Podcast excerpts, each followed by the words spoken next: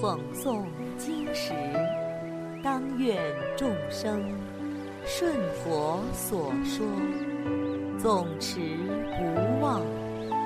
若说法时，当愿众生得无尽变，广宣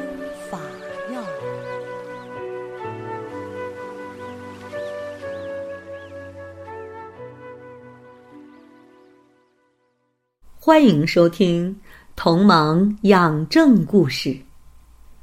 白天举火把的人。从前，佛祖在古印度十六大国之一的居闪尼国的一处名为美音精舍的园林中，正为四众弟子广说大法。有一个范志。自认为知识广博，天下事无所不知，无所不晓，因此骄傲自大，到处找人辩论，却无人敢向他挑战。他白天高举着火把在城市中行走，有人问他：“嘿，你为什么大白天拿着火把走路呢？”范志答道。世间的人没有一个不愚蠢，他们长着眼睛却看不见东西，所以我用火把为他们照明。我观察世间，没有一人敢和我辩论。佛祖知道范志的宿世福报因缘，他得度的时机到了。而他这一世却自以为高人一等，骄傲自大，追求名闻利养，不知世事无常之理。这样下去，以后就会堕入大地狱受苦，无量数劫都难以出离。佛祖有心度他，于是化作一位贤者，坐在街上。看见范志，就招手问他：“大白天，你为什么举着火把满街跑啊？”范志说：“因为世人处于黑暗中，昼夜都看不见光明，所以我拿着火把为他们照明。”贤者又问范志。经典中有四明的说法，你知道吗？什么叫四明？我没听说过。范志惊讶的回答。贤者接着说：“所谓四明，就是一通晓天文地理，理解春夏秋冬四时运行的道理。”二，通晓日月星辰运行，以及能区别金木水火土五行的关系。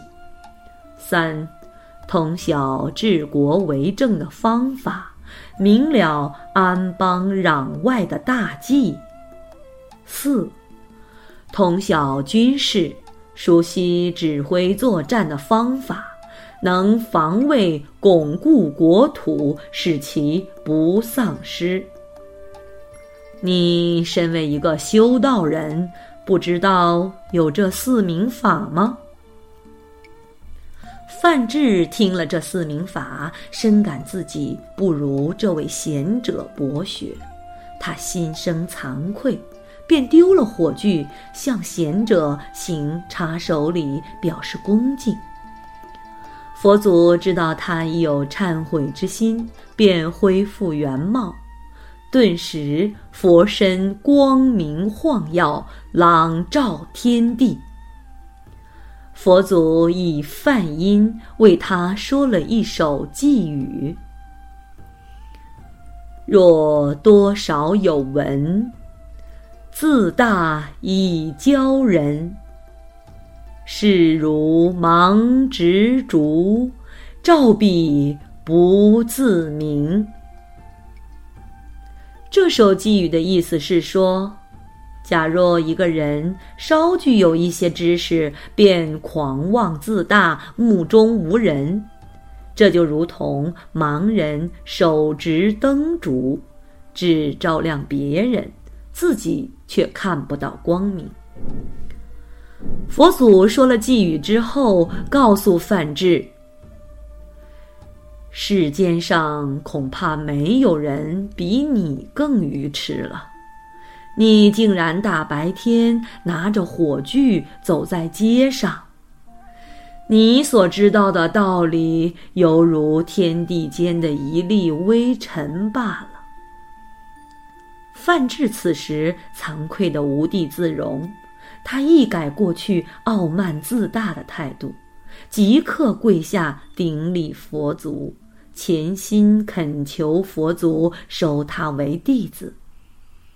佛祖慈悲接受了，让他出家做了沙门。